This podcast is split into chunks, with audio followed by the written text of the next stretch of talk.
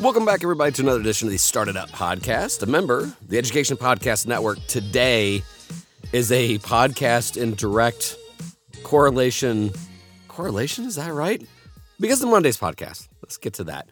I made a little four minute thing on Monday. I was kind of kind of perturbed by um, some of the things I had seen in the sense that I, I I don't like when kids get expelled. Let's put it that way. And I was kind of opining, thinking out loud on what we could do differently to work with our kids and, um, you know, at least have some grace, not to have uh, these zero tolerance laws and policies. And and and and and boy, did I hear back from you guys, some DMs, uh, some emails. Um, I really like it if you guys make public things on our Facebook page. But that being said, um, I kept hearing, and I think I even mentioned it in the podcast, this restorative justice movement. And sure enough, I was getting a lot of uh, emails about it. And then a former guest, and at this point now friend, Jeremy Williams, said, Okay, stop what you're doing. You're gonna you're gonna need to talk to Sue. So today's podcast is with Sue. I'm not to talk much further because she can speak for herself. But this is one of those that um, we had a different lineup. Uh, I've actually am two weeks out, but we had to stop what we're doing and put this in our Friday episode because the Monday we got so much uh, feedback. If you want to go back and listen to it, it was two podcasts ago. I, I recommend that you do. Um, but Sue is doing some amazing work and working with kids and schools to not just expel kids and hope for the best, but to work with them and get them to where they need to go. So, I highly encourage uh, you, if you are into the restorative justice movement, to take a listen to this. Reach out to Sue. She's wonderful. Also, the way we grow is we get a lot of people that recommend the show. I sincerely appreciate that. You have no idea. Um, but we also find guests this way because when we have on people like Sue, it might stir your imagination of, oh, I need, I know who you need to talk to next, and that is that is gold to us. So we appreciate it. All right, I know you're going to enjoy this one. Uh, if you're a teacher, parent, or student, this is really meaningful. I hope you enjoy it. Let's get right to it with Sue Jambeck.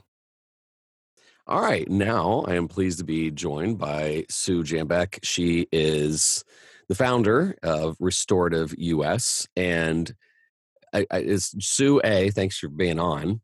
And B, thanks for being on so fast. I had somebody reach out to me uh, because of Monday's podcast and just insisted that we talk.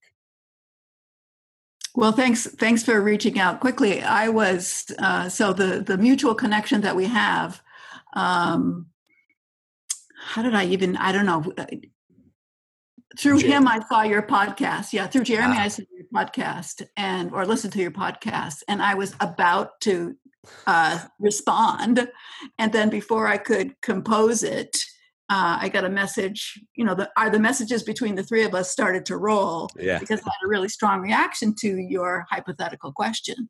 Out of um, curiosity, were you going to make that a public comment or a email? I was going to make it a public comment. See, I wish more people. I get DMs and emails, and I'm like, hey, it wouldn't hurt if you made that a public comment. But anyway, well, I appreciate that. And yeah, I mean, eh, I, I've been shocked on how much feedback I have gotten, is because number one, it's kind of um, I don't know. It's one of those eh, darn if you do, darn if you don't situations. I had some people say, well, of course you should expel a child. I don't want my kid exposed to that kid. Mm-hmm. And then I had some people were like, you should never give up on a kid, which, mm-hmm. you know, the people that think that you're being expelled, they don't think you're giving him up. They think that they need a, a punishment. Um, so anyway, I, have I think I even mentioned in the podcast. I mean, I, I hear now this term restorative justice, restorative practices thrown around a lot. And if there's one thing I always am fear of is that sometimes things get caught in a buzzword situation where people don't take it as seriously. So you've been interested and you've been focused on this for a while. Tell me about restorative justice, restorative practices in education. Okay, so I could go on and on, and I know we don't have hours to talk about this, so I'll try to make it quick. Uh, here, here's my take on it. Restorative justice is a movement that is has been around for a while. Uh, it is not solely. It has more recently been associated with schools, uh, the penal system, the, the courts, the prisons have uh, been using a form of restorative justice since uh, some have decided that we need some kind of prison reform or um, to address the the issues that we have with disproportionality in, in the judicial system. And uh, the principles behind restorative justice which are quite simply the, in the simplest form you break it you fix it and relationships are a key in uh, repairing harm and actually uh, helping people who have made mistakes offended broken rules committed crimes uh, it helps them develop a whole new way of being and can help them avoid making similar mistakes going forward. So in the schools, where uh, in some places there are very, very high rates of out of school suspension. And what that means is there's lots and lots of hours of missed instruction.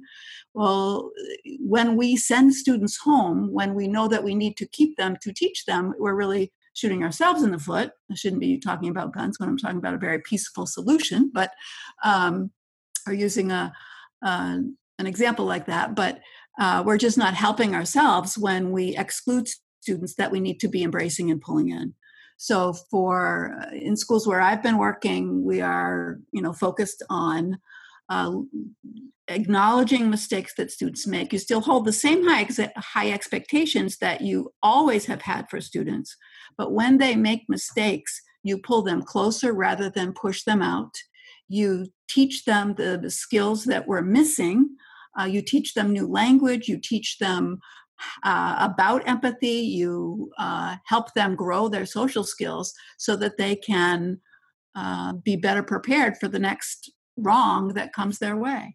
Yeah. Well, I, let me go both sides. Let's let's be. Um, I'm going to play both roles here. One, I love it because um, well even sometimes the kids even game the system you know they they think it's funny that like okay let me get this straight. So my punishment for skipping school the last 3 days is to get a day off of school. And they're like okay just kind of like in some cases you know some some prisoners are like i need a healthy meal and a warm place to stay tonight. I'll co- i'll commit a petty crime and you know give me your punishment. And yeah. and you know i don't want to say that's gaming the system that's just in some cases common sense and you hate to say that but you know when kids hate school they're going to find ways to stay away from school. So the whole um making them restore what was wrong is is i love that theory but let me play the like the side of what i also heard from other emails and i kind of alluded to it before in that you know what if the kid doesn't want to be reformed? What if the kid just wants to be a disruption and he's bullying because I think that's the great equalizer. You know, if it, if it's alcohol, if it's minor drugs, people are like, okay, give them a second chance. But if it's like they're being violent, that's a tough situation. Yeah. Yeah, violence is difficult, but I'm going to go back to just what you said. What if a kid doesn't want to? Uh, you have to figure out why. Uh, most of the kids who are the most challenging for us to work with in schools are victims of some kind. So they've been exposed to violence in the home. They're they're victims of neglect. They're victims of generational poverty. Uh, they they don't have the resilience, the social emotional resilience that other kids have. So if there is a kid that you're working with that appears to just not want it, then you have to figure out why. And then once you can figure, if you get some glimmer of uh, vision into the why, yeah. then you can start to fill those holes. Yeah, here's where it's going to get really uncomfortable for me is that um, hmm, if you make it feel like prison, they're not going to like it. Uh, this is like this is always the hard thing that like when it comes down to it, it you know if you're making school enjoyable and, and, let me let me start off this. There's a lot of times where i understand why some schools um glamorize their compliance levels right? Some schools will brag on the fact that um, they had fewer fights and fewer expulsions and and in some ways awesome. But the um, our kids are quiet and behaved are the students enjoying themselves? So i agree with you of like you know why don't you like it here? But if the answer is i don't like it here because i don't like to be told to sit down and shut up all day if that's the school culture how then difficult is it now to convince them to come back? Well uh, i hope that our collective vision of american school is not sit down and shut up. uh, and if that's and and I am aware that there are some school leaders who think that students should be marching around uh, in silence and uh, in lockstep unison.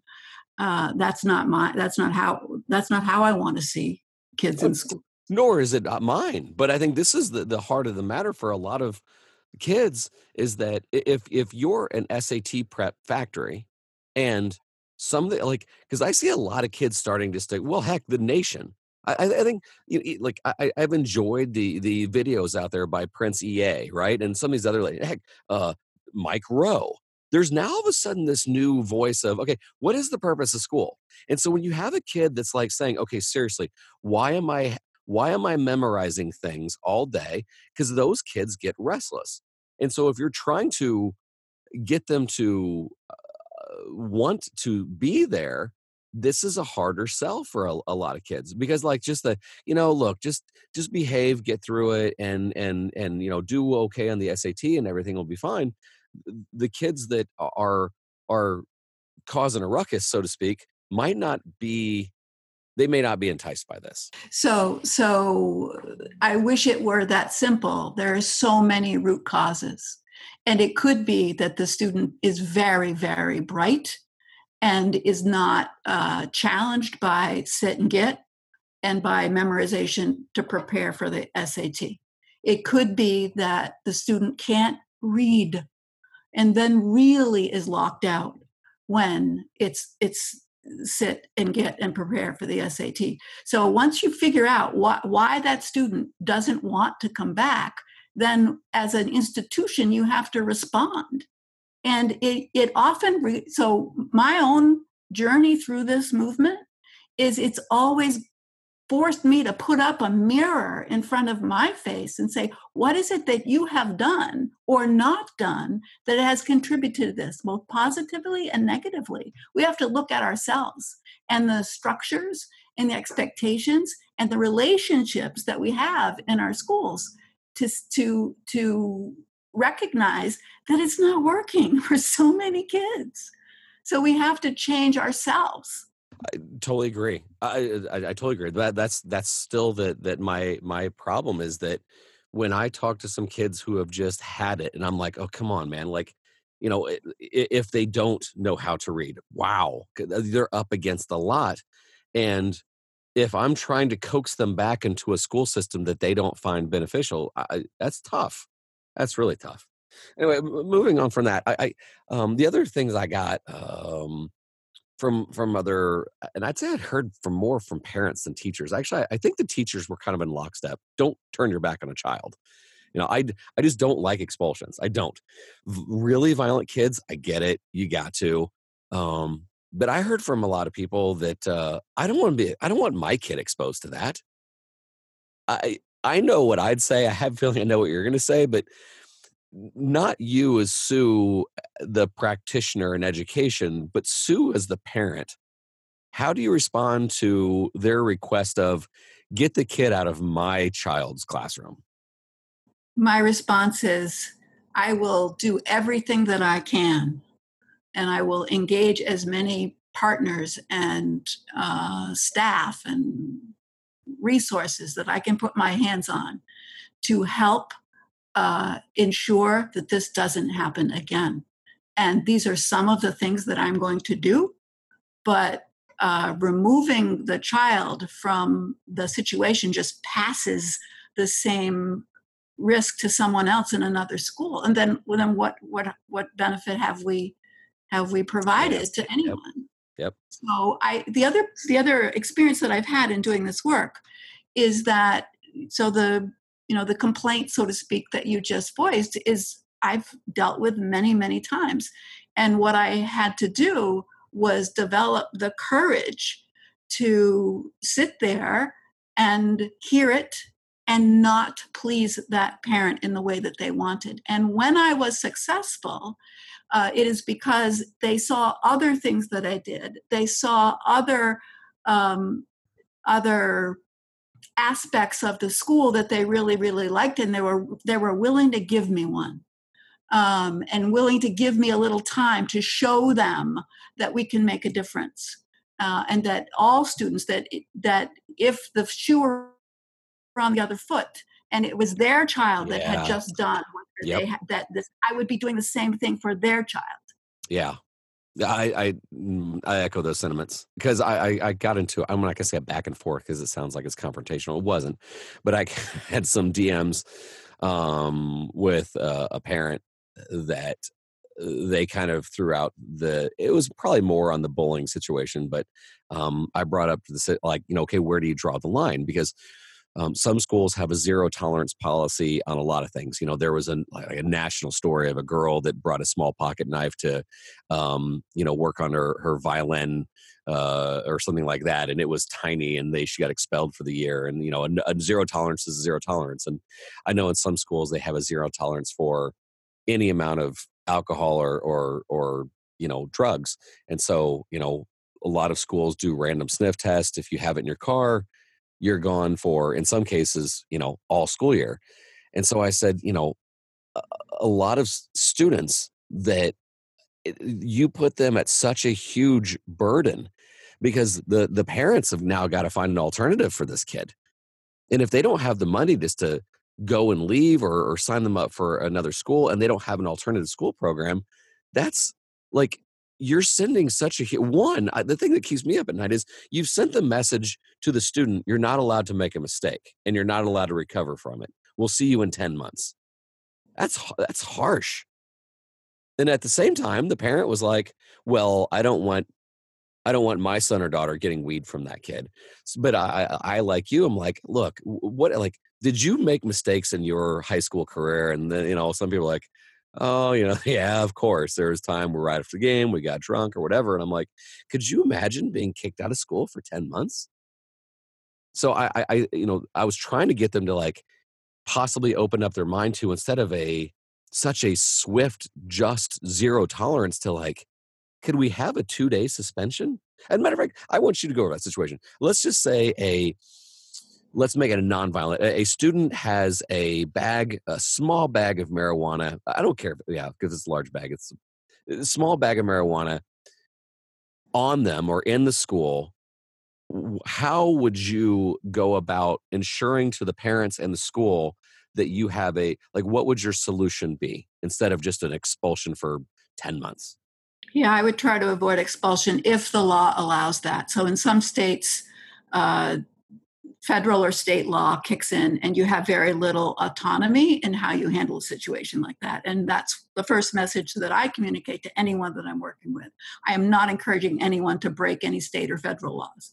So when you have uh, uh, even the tiniest bit of uh, autonomy to handle situations like that, uh, I would suggest that.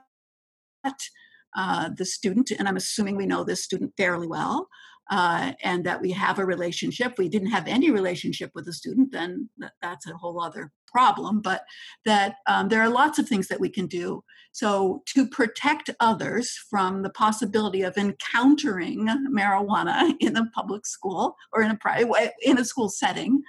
Uh, and we want that student to come to school uh, to learn and grow and make better decisions under our guidance, then there are things that we can put in place, like uh, we can work with the parent if they're willing to work with us and, and have the parent um, have the kid drug tested and um, so that they monitor use. We can uh, we can tell the student that every single day because you because you've done this because we know that you are potentially going to bring in this substance into our school and we don't want it here.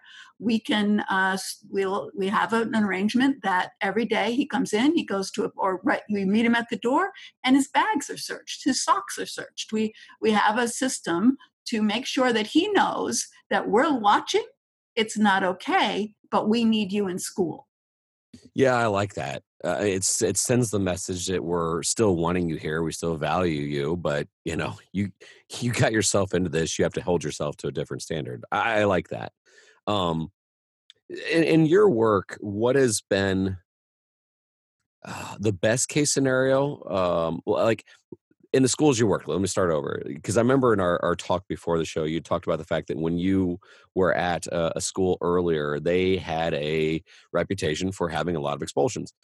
What were some breakthrough policies that put people at ease and that the kids actually reflectively thought you know what? This really made an impact.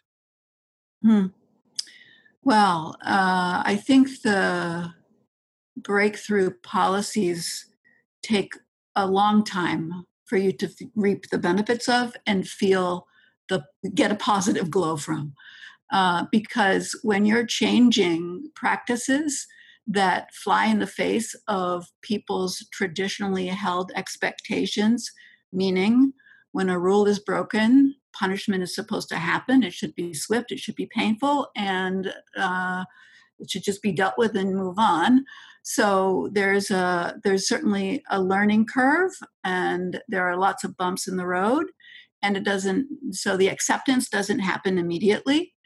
Uh, there are two challenges in implementing a restorative approach. One is mindset and the other is strategy and technique. So strategy and technique are really kind of easy. I just gave an example of a strategy how you would rally around a student that had a small amount of marijuana and you pour on supports and and a, a, a system that supports the kid but also holds them accountable by searching them every day if that's what you have to do um, to get them to, to be in school so that you can help.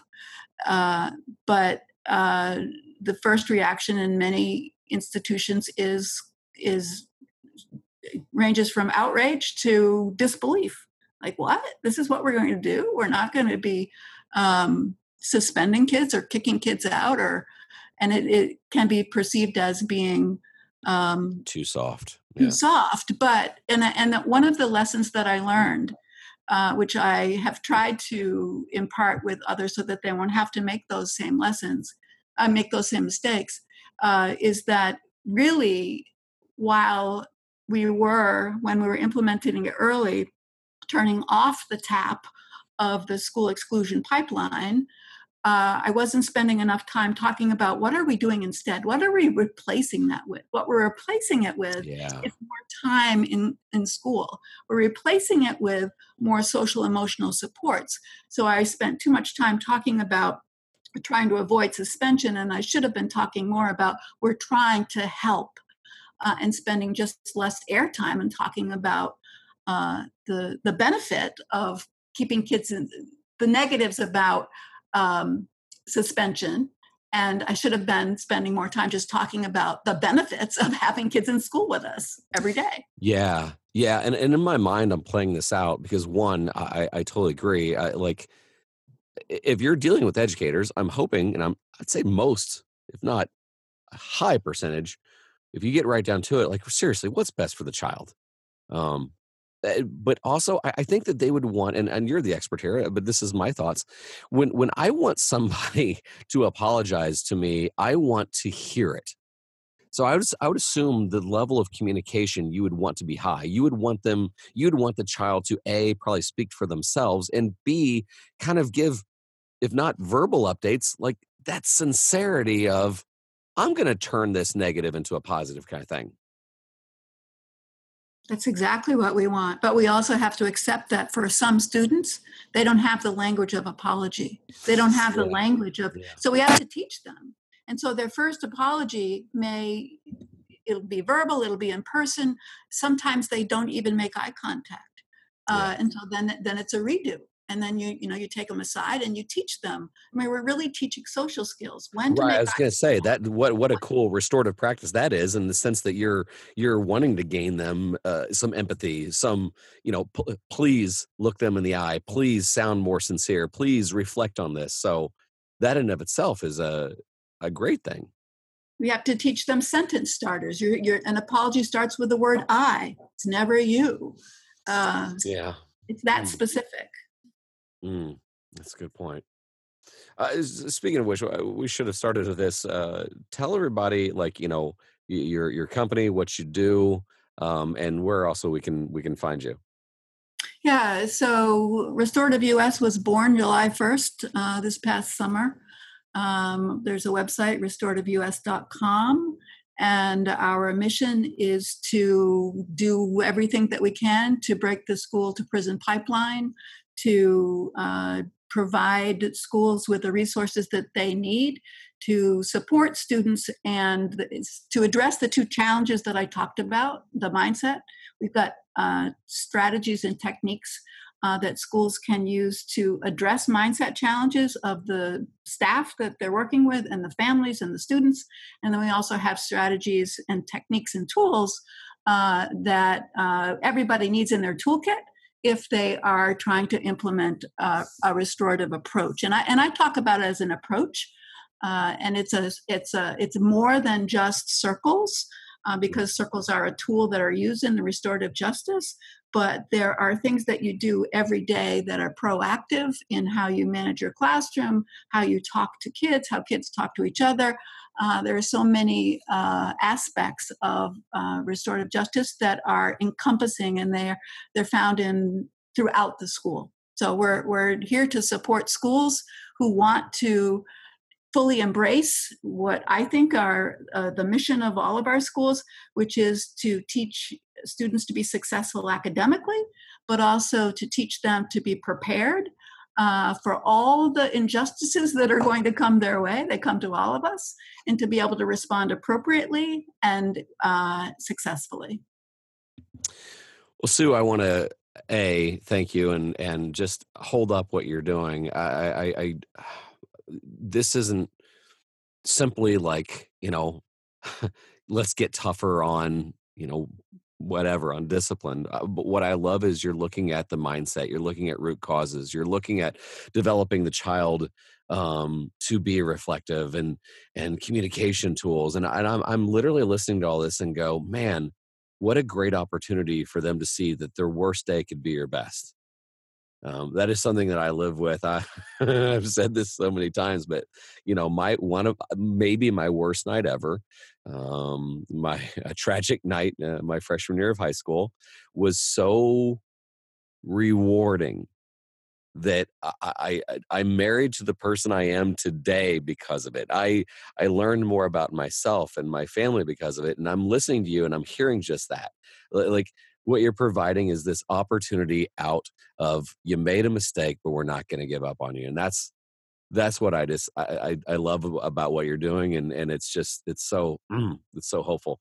Um, other than uh, restorativeus.com, uh, any place else they should look for you, connect with you? Yeah, they could. I have a blog. I would love to have people start uh, checking out my blog. I post about every Tuesday. That's also there, and um, Lighthouse Academies, which is the parent company of of Restorative US. Uh, there's also uh, a link to our work there, and uh, I have a book. Uh, it's actually it's it's a it's a workbook. It's that that talks about these strategies. Uh, it's called the Restorative Playbook, and it's available on Amazon. All right, there you go, Sue Jambeck. I sincerely a love what you're doing. I appreciate you uh, like letting people know, and I hope they connect with you. And uh, from the bottom of my heart, thank you so much for being on the podcast. Thank you for the opportunity. I really enjoyed the, the discussion. All right.